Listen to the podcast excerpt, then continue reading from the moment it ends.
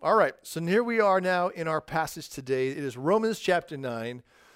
Um, just some of my normal starting information. Um, our, our, teaching style here is that we teach straight through books. Um, it's called expositional teaching. It's really helpful to us because we just stay on what God said, not just skipping around and taking the things we like and skipping over hard things and that kind of stuff, which is a, which is a mess. So allows us just to track along. We've been going through Romans now for a year. Um, it's been quite the journey because Romans is one of the heaviest duty books in the Bible. Um, I, I, was jokingly talking to somebody this week. I feel like I said um, I'm I'm 49 this year, and I've been doing like ministry for 25 years. And I was saying like I've always been nervous about going to Romans because Romans is an old man's book. Um, it's got heavy stuff and it's not it's not something that you like hop out of Bible college or seminary like oh sweet let's study Romans like uh, just tackle the smaller books for a couple decades right just kind of go off around that because there are some really hard and challenging things really good things said in here but there's uh, details to it so I've always been um, I think really respectfully nervous about going into Romans and uh, as we've gone through Romans I totally still feel that way um, it's a fantastic book it is uh, been such a, a, helpful and challenging thing to study and to all the parts that we do. So I'm very thankful to be in there. We are in nine.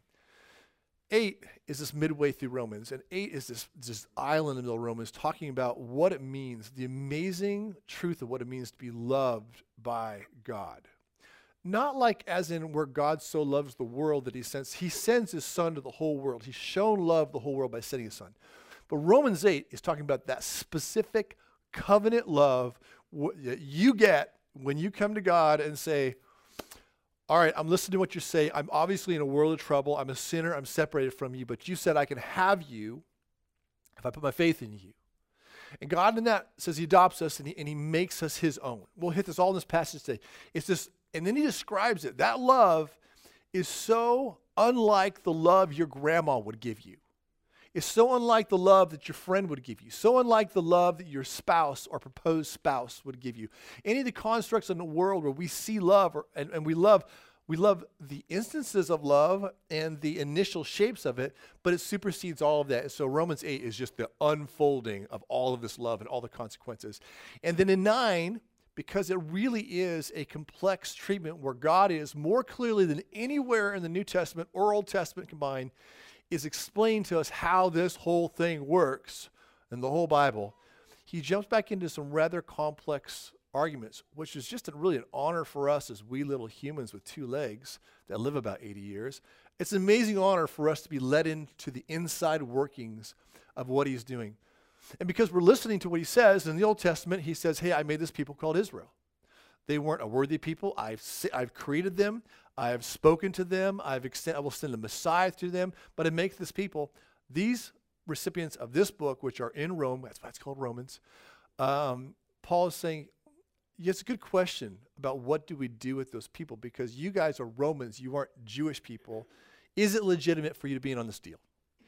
In Romans 9 is the argument where Paul is saying, listen, God's word is true. As God's word did not fail, it's always been in God's plan to do this great work, not by genetics, not by birthright, not by merit, but by Him going through humanity and saving people from every tongue, tongue and tribe and nation. He explained it really detailed all the way through verse 24 about how he has complete power and control working all through this.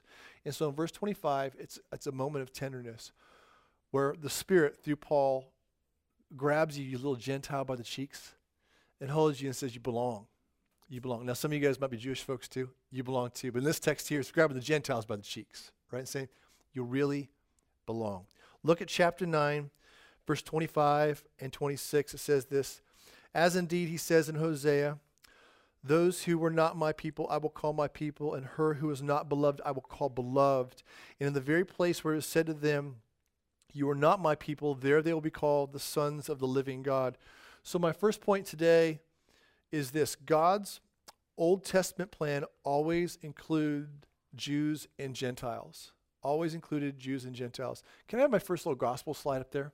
Um, let me let me tie into where this. So, by the way, the Good News Workshop we kind of work through this formatting so you, I could understand it more.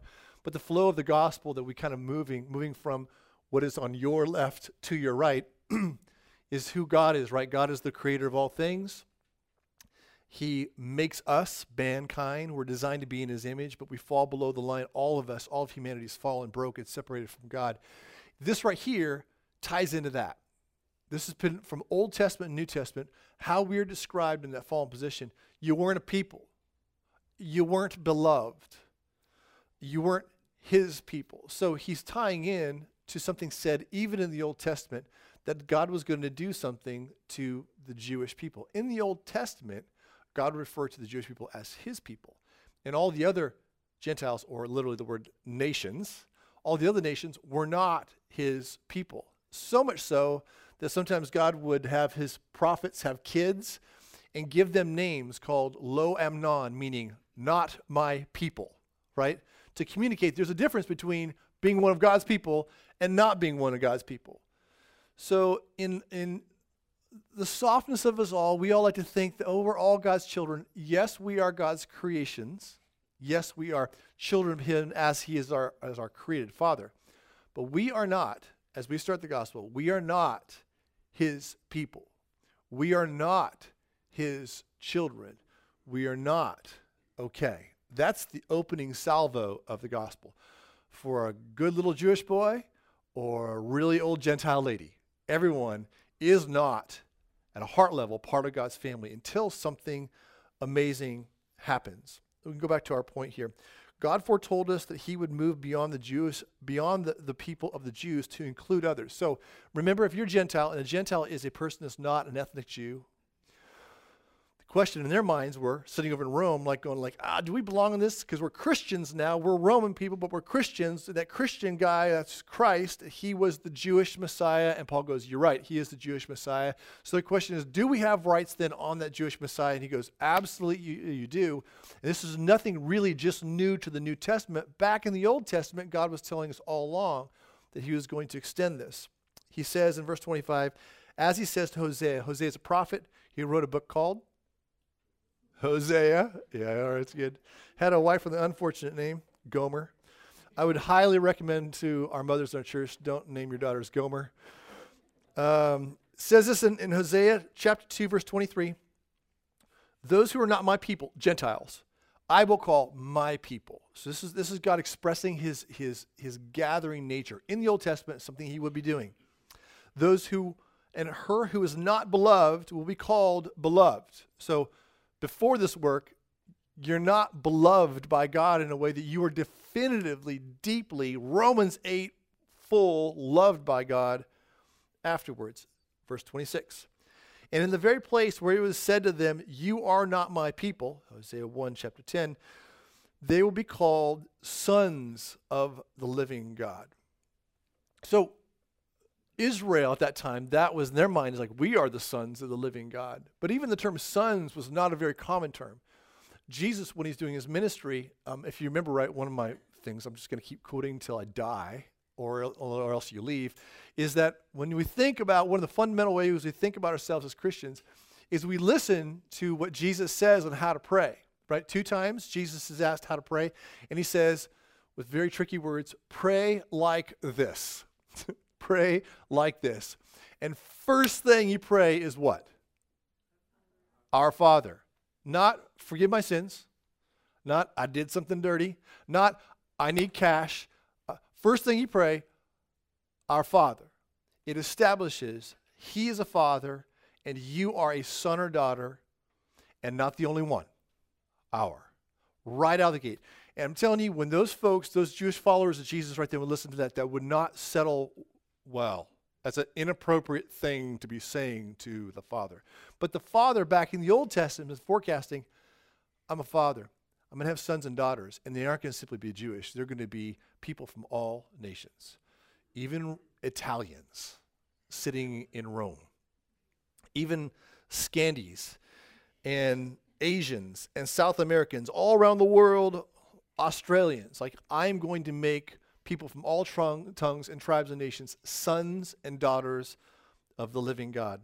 And so not only did he say in the Old Testament that he would be including people beyond the Jews, but then he also goes to say that within the Jews there'd be a coming problem.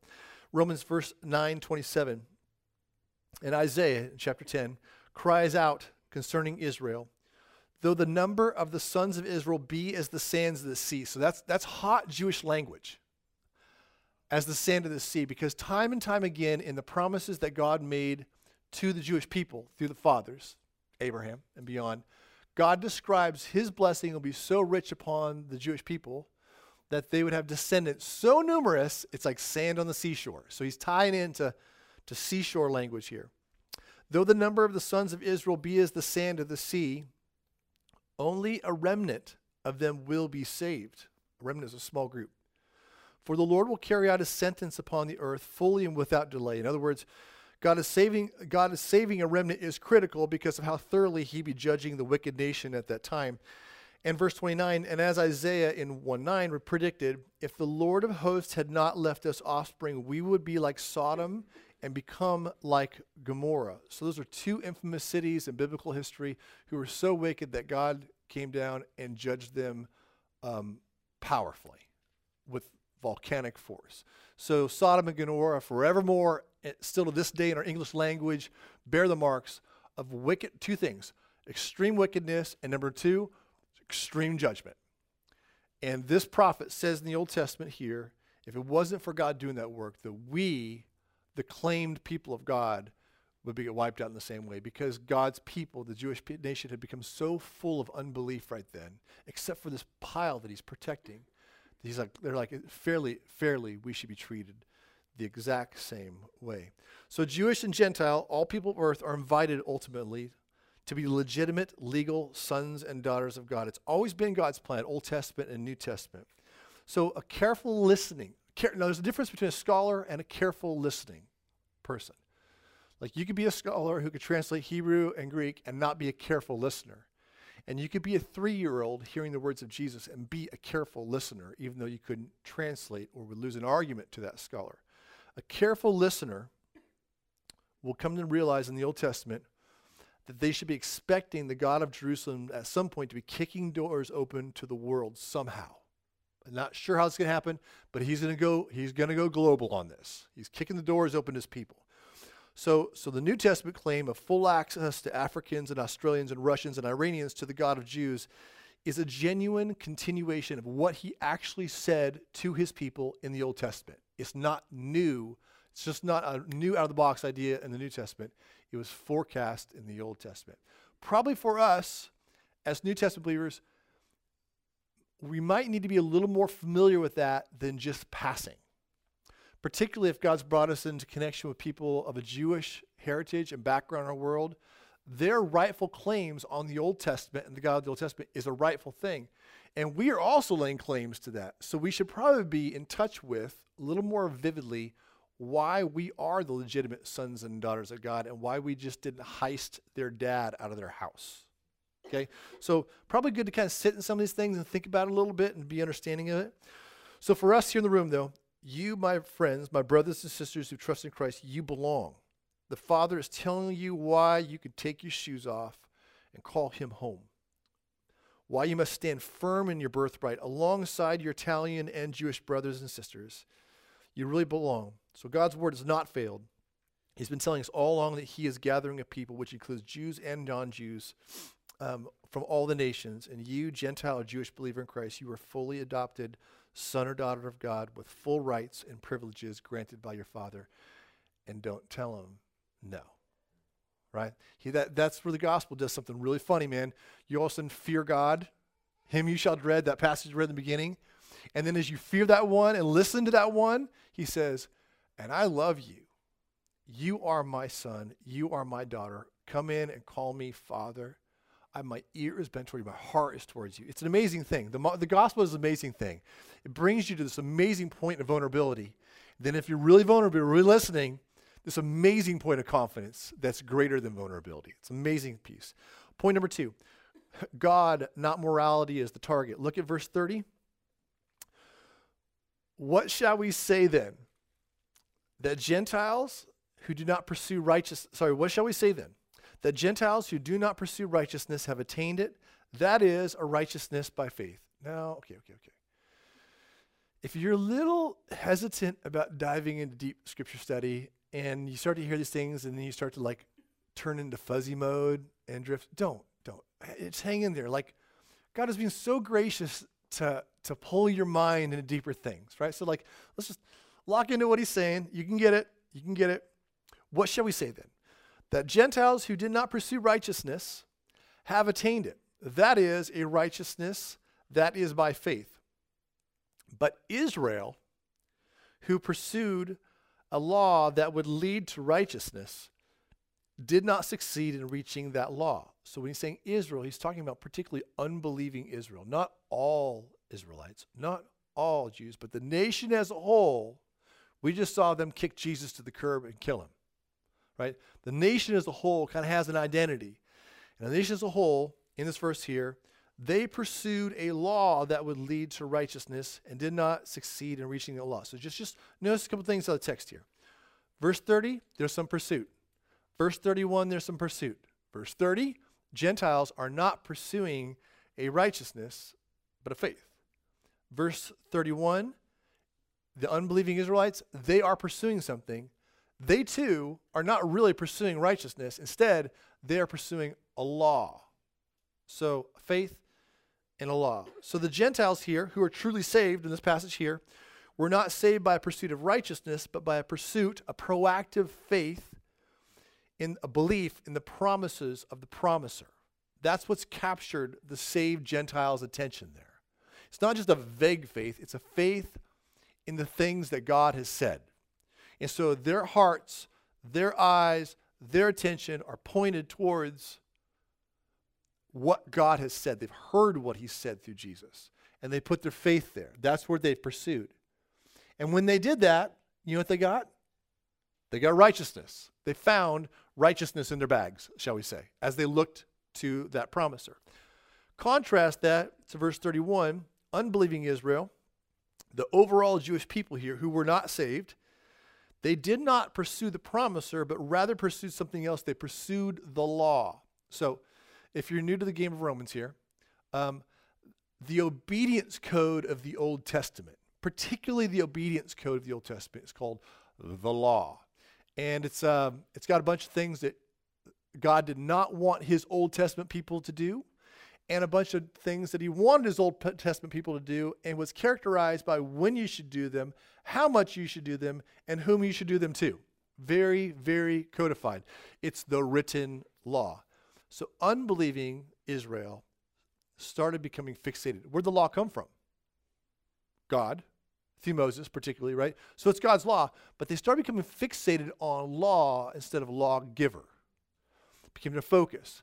The reason they're focusing on it is because they believe that if they accomplish that law to some degree, it would provide sufficient safety and sufficient acceptance before God.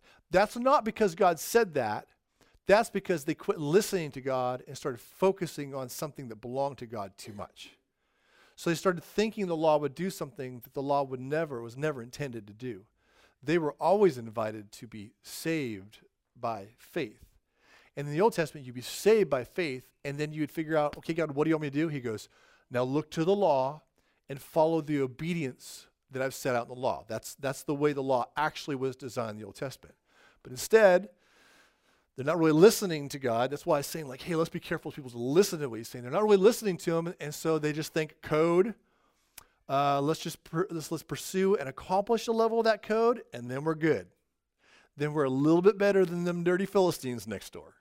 And we're definitely better than the Iraqis to the north of us. And much better than the Syrians above us. We have this lateral superiority. On a, le- on a lesser level, you know, he's calling us to a relationship. So instead of them looking to the law, um, God is calling them to look to him, to relationship with him. What is God offering us? He's not offering us a new code to live by. He is calling us into, he's calling us into him. Um, and in that relationship with him, yes, he will lead us into obedience. He clearly will. He wrote the New Testament, particularly, right? Writes the New Testament. Um, if I want to characterize the difference between the Old Testament law, Mosaic Code, and the New Testament words of obedience, it would be this Old Testament would tell you what not to do, then it'd tell you exactly what to do, when to do it, how much to do it, who to do it to. The New Testament, God clearly tells you things not to do still, like mm, don't kill, don't murder, don't lie. It's not saying like take it down to like like a a 10%. Like don't. Like the, the don'ts of the New Testament are clearly things that are against God's heart. He says, don't do that. But particularly, particularly the do's of the New Testament. He tells us to love one another. And you know when he tells us to do it? He actually doesn't tell us when to do it. How much to do it? He doesn't tell us how much to do. To whom, in what way?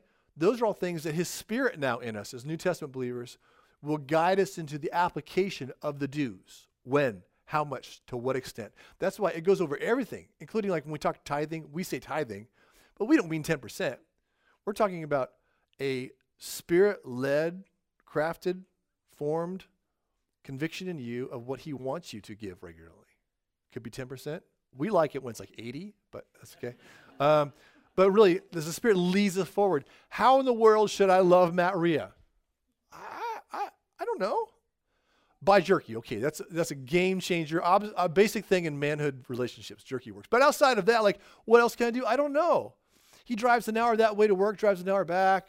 I don't know, but I learned to love my brother when I pray for him and say, God, lead me. I know, God, you've told me to love him as you've loved us. And you're going to teach me by, my, by your spirit how to do this. So I, I pray, like, Lord, how do you how do you want me to love him? Um, God doesn't say, all right, that every brother in your fellowship, you're going to do this. You're going to text him twice, call him once, pray for him every day, and do these kind of things. Really, we're going to put ourselves before the Lord and say, Lord, how do you want me to love Nathan? What do you What do you want me to do for him? How can I care for him? Those kind of things. So, we are now spirit-led people. Of course, in the New Testament, God has told us things that He does not want, things that grieve His heart. Those are not asking us to reduce such things. Those are calling us to repent and flee from such things. But particularly the forward obedience of what He wants us to do, it's shaped in the Scripture and will be applied specifically as we seek the Spirit's leading in our life. So, on a lesser level here, people all around God, and let's just, just get into the room here. I know that most of us aren't like waking up this morning and, and, like just like, man, that Old Testament law, I love that. Let me just fixate on that. So let's just break this down into a little more New Testament in your life. Um, people around God will always be tempted to get distracted with God's stuff. The law was God's stuff. They looked at the law instead of the lawgiver. So we're going to still do the same thing, and you're probably doing it this morning to some degree or another. Uh, we love his stuff. We love ministries. We love music. We love worship, vibe, also known as bass in fog. Um, we, we even love things like we can love the scriptures without loving the speaker of the scriptures. Like we can be excited about coherent, systematic theology and really getting it. We can be excited about our favorite speaker that we love listening to without loving the one he's speaking about without loving the theology of the one. So we have a tendency to really do this. We start to love stuff, even God's true things, more than Him, um, as they're rightly connected and flowing from Him. So, the, so my fair question for you guys for a moment is this, my fellow Christians: What are the things of God that you over pursue or over fixating on, rather than God Himself? How, how then will you keep those things rightly attached to and flowing out of God? Uh, music is fantastic. Um, really good books, those are really wonderful. Ministries are fantastic that God's given us, but how will you keep that? Ideally, you've loved that because it came out of God. Now, some of us pragmatists, I'll throw myself in this bucket. A lot of times we actually learn to love the things of God before we love God. A number of us in this room have found things that we now love of God because we loved God first and we saw them flowing out of God and we were like, oh, that's amazing. So, certain ministry pieces I loved before I actually loved them because they flowed out of God. Music pieces for me, singing to the Lord, um, and fellowship, those things I loved after I saw them in the Lord. And then I trusted the Lord and stepped into them and found that they're amazing and good. So you can come two different ways into this. But no matter which way you come up through pragmatism or come down through worship to God's stuff, how will you, do you know what it is of God's stuff that you tend to like more than Him sometimes? And how will you keep it connected to the giver? I'm not asking you like to start hating the music that you love. And if you love a smoke machine and a strong subwoofer, it's cool. Who doesn't? Um, but how will, you, how will you rightly keep that ordered and connected and flowing out of the Lord and not loving God's stuff more than loving God? It's just a question for you. Maybe you want to discuss with some fellowship later. So God must always be our aim, not his tools, ministries, mission, or even his word. Careful with that one. Not even his word. Can you love God's word more than you love God? Absolutely, you can. And thousands of souls do it. When you love God's word without loving God, without loving his word because it comes from God, it will turn you into like a plump, overfed spiritual tick. Just like uh, just a, a pompous, insensitive person that is unable to, to, to navigate and move around in the life of love and of mission. Um, you'll just be immobilized by it. So, yeah. All right. Third point. Um, Christ is surprisingly offensive. Christ is surprisingly offensive, and I apologize if my plump, overfed tick was offensive to you, but it might be you. You might be rolling around on your spiritual back, you know, and you just can't do anything because you love God's word more you love God. So let's push it from these things up to the giver of these things. So our third piece is this Christ is surprisingly offensive. So can I have my gospel slide back one more time? Thanks, Jess. Um, just to kind of follow along where we're at, I told you guys the fall was really the first part of our, our piece here, where you're not my people, but now you can be my people. So we were we were so separated from God, and he and he meant it, right? The second piece of what had happened was largely a misunderstanding of the offer piece. The offer of what's offered to us fallen people is the new relationship with Him, where we'd be under the, the kingship of Jesus, and where Jesus would be our treasure. This is the new proposition.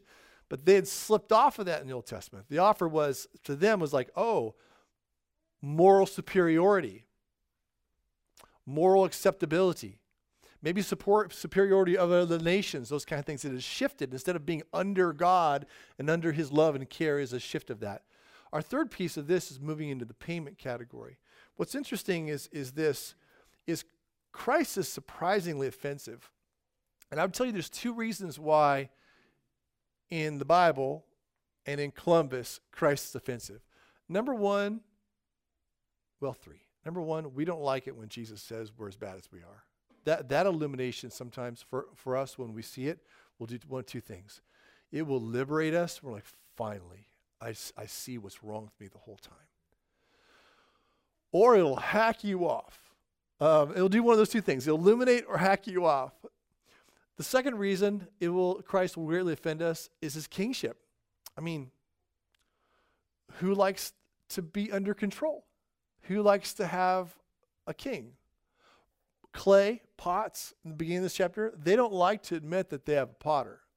They don't want to. They don't want to admit they flow from a potter. They don't want to have an owner.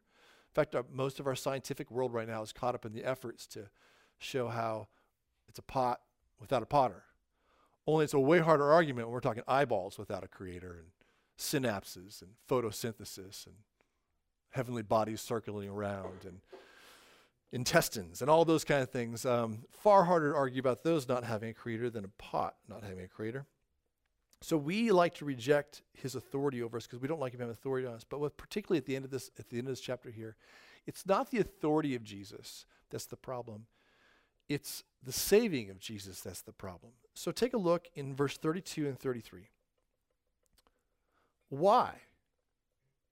Because they did not pursue it by faith, but as if it were based on works. They have stumbled over the stumbling stone. As is written, Isaiah 8 Behold, I am laying in Zion a stone of stumbling and a rock of offense, and whoever believes in him will not be put to shame. So, this is prophetic language about who Jesus would be. Confirmed in the New Testament. This is Jesus. Jesus is called the cornerstone, the one that everything's built on. Or that stone gets in the way. It's the stone that makes you stumble. It's what you trips you hit your shins on. It's a stone of stumbling and a rock of offense. That's who Jesus is. Jesus enters the world and he says, Hey, you're broken, you're dead, you're separated, you're not my people, you're alienated from me, you're, you're spiritually naked, destitute, you're children of Satan. And that message either sits really well with us in the end, really well with us, liberating well with us, or else, man, that really bugs us. How dare you say to me that I'm a sinner? Think of, think of Jesus' words in John chapter 8 when he's talking with, uh, having a showdown with the leaders of Israel who were unbelieving Jewish people as leaders. And they said, We have a father, Abraham's father. And he goes, Jesus, Jesus says, um, no, no, he's not your father. And, and, and Jesus then says, actually, Satan is your father. Fairly offensive words, one could say, right? Especially when you're a religious leader. Because when Jesus comes and proclaims to the world that we are under the power of the dark one, children of Satan, that we ourselves are dark, that's going to do one of things two, two things. It's going to highly offend you, or it's going to, in the end, highly liberate you. Jesus comes and saving is saving us from something, something so bad, so low, something so incredibly incapable of us fixing ourselves, that as he describes the cancer of our hearts, um, that only he can fix, and that not only could only Jesus fix it, but Jesus had to do something pretty amazing himself that you also can't do. So you couldn't fix it, nor can you do the things that he did to fix it. What did he do? He came and lived a sinless life. Number one, never messed it up once. And you already did in this sermon. So did I. Probably. I'm not sure where, but what we do, we mess it up all the time. So Jesus, number one, does something. He lives it perfectly. Number two, Jesus dies a innocent death to give a death penalty fulfillment to something we have, which is a death penalty. Number three, third thing that you will not be doing on your own is resurrecting from the dead. So Jesus himself had to live perfectly, had to die, had to rise again. That bundle of amazing things had to be done in order for his saving work to have effect on us. That's how bad the Scott Burns situation was. That's how bad the Gavin situation was. That's how bad your situation is, and that's how bad the situation of all of humanity is. So Jesus describes clearly the horrible situation to which his even more amazing salvation comes. And in the end, he ends up being something really amazing. Something that is your rock and your refuge and your fortress and the foundation of your life, or else someone who totally gets in your way. So, my, my questions for you with this, my friend, is if you don't if you don't know the Lord, you just got to be really careful. If Jesus, if Jesus is anything but life and hope to you, if he gets in the way of, of your plans for your life, if he gets in the gets in the way of you feeling good about yourself, don't stay there. If you find Jesus to be a stumbling block to your way, your way is wrong. Your way is wrong. That's, what he, it's called repentance. Repentance is that exiting out of the natural way where Jesus gets in our way and Jesus offends us by the things he says about how's wrong. And then Jesus actually offends us as he saves us. As he lays down his life and extends it open to us, we get offended at the sweetest love that's ever been on this planet. It's amazing. So if you don't know him, I would encourage you, please trust in Jesus don't stay in a way where you find Jesus annoying, stumbling, and offensive to you. If you do know Jesus, I'd encourage you to rest him. Look at how end of verse 30, uh, 33 ends. Behold, I'm laying in Zion, that's Israel, a stone of stumbling and a rock of offense, and whoever believes in him will not be put to shame. Whoever, how do you get, how do you get access to Jesus? Jesus' work is not universally applied and smeared over all of humanity. It is applied specifically to people who have heard his call and respond to him in faith. They believe what he says. He says next week, Whoever calls upon the name of the Lord shall be saved. That's how you know him. And what he says here is that whoever believes in him will not be put to shame. So believe in him doesn't just mean you believe that he was a historical figure or that he's the granddaddy of Christianity or that he did some miracles. To believe in him is to believe in all who he says he is, that he is the eternal God who also became man, the hypostatic union, you want more on that later on. He is fully God, he is fully man. Actually, uh, this week, John will be teaching us in Learning Week uh, on the Trinity. Um, and so, so we'll be learning about that. Give us a hypostatic union, right? So we believe to believe in Jesus means that we actually listen to what he says about himself, who he is, and all that he does. That's what it means to believe in him the New Testament, if you don't believe me, just read through one of the Gospels, Matthew, Mark, Luke, or John, and watch how many people were halfway listening, halfway believing in him. They liked the miracles. They liked the free fish and bread. And they liked seeing some guy like pop up out of the grave. And they like who doesn't like to see an arm grow back or like a z- demon fly across the sky out of somebody? People loved all that stuff. And Jesus was talking about forgiveness. They love pieces and portions of it, but they're not believing in him. Where they line up underneath him and say, I'll take everything you say. You are the king. So whoever believes in him will not be put to shame. This is not talking about being ashamed. It's not talking about being personally ashamed. So when you say I'm ashamed, ashamed, ashamed for us means when you fail to you fail at your own test to yourself. That's ashamed. Ultimately, I fail to myself. This is shame. This is different. This is actually before the true judge and before the true test, which is God Himself. Remember, the, the gaze has been taken off of the low stuff here up onto God, and God says, Whoever believes in me will not be put to shame. You will have honor as a daughter of God. You will have honor as a son of God. Everyone in your world may think you're an idiot. You will have honor, and it will come from God Himself. So the solution to it all is this is to listen to him, really listen to him, and believe him. And if you believe him, you will find that you have been made righteous before God, because only God can give you that righteousness. If you use any other means to try to accrue that righteousness, you will not. Human merit will never be righteousness before God. I know it's frustrating. I know if you're outside of that, you're like, that's not fair. It actually is, but I understand why it's frustrating. But quit trying to merit up to yourself as the judge or your mom or supposedly God, because God says, I am the judge, and human merit doesn't count in my court. You don't have it. But there's really amazing good news. Jesus does have that merit. He accrued that merit in a way that he could give it and give it fully. And the way you get it is to put your faith in Jesus Christ, to trust him. Whoever believes in him will not be put to shame. So, my friend, don't know him? Run to Jesus. All you do is stop in your tracks and say, Jesus, I believe you. I, I leave my way. I leave dark. I forsake it. I want you. I re- I've heard that you lived and died, rose again, and I want that applied to me. And brothers, sisters, the guys that know the Lord here, stand in that. Don't let the good things of God distract you. Look past them to the giver of the good things. Rest in Him, resting in our identity in Jesus, and knowing Him and believing freshly His Word and understanding it more and more as we go on, because you are a genuine and beloved son or daughter of God, no matter where you come from, if you put your faith in Him. At this time, Wes is going to come and he's going to lead us through prayer in response to this.